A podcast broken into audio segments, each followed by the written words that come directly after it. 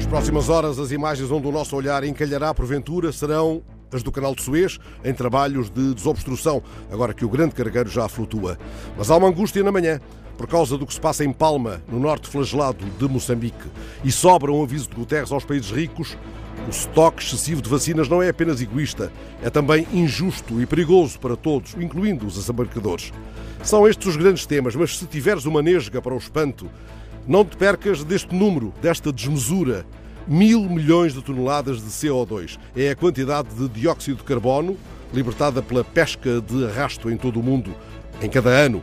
É um dos preços do carapau no prato e da cavala. O número enche o mar de letras de uma página do público e na página ao lado, a propósito da descoberta de que os polvos têm duas fases do sono, como nós, há uma pergunta. E será que também sonham?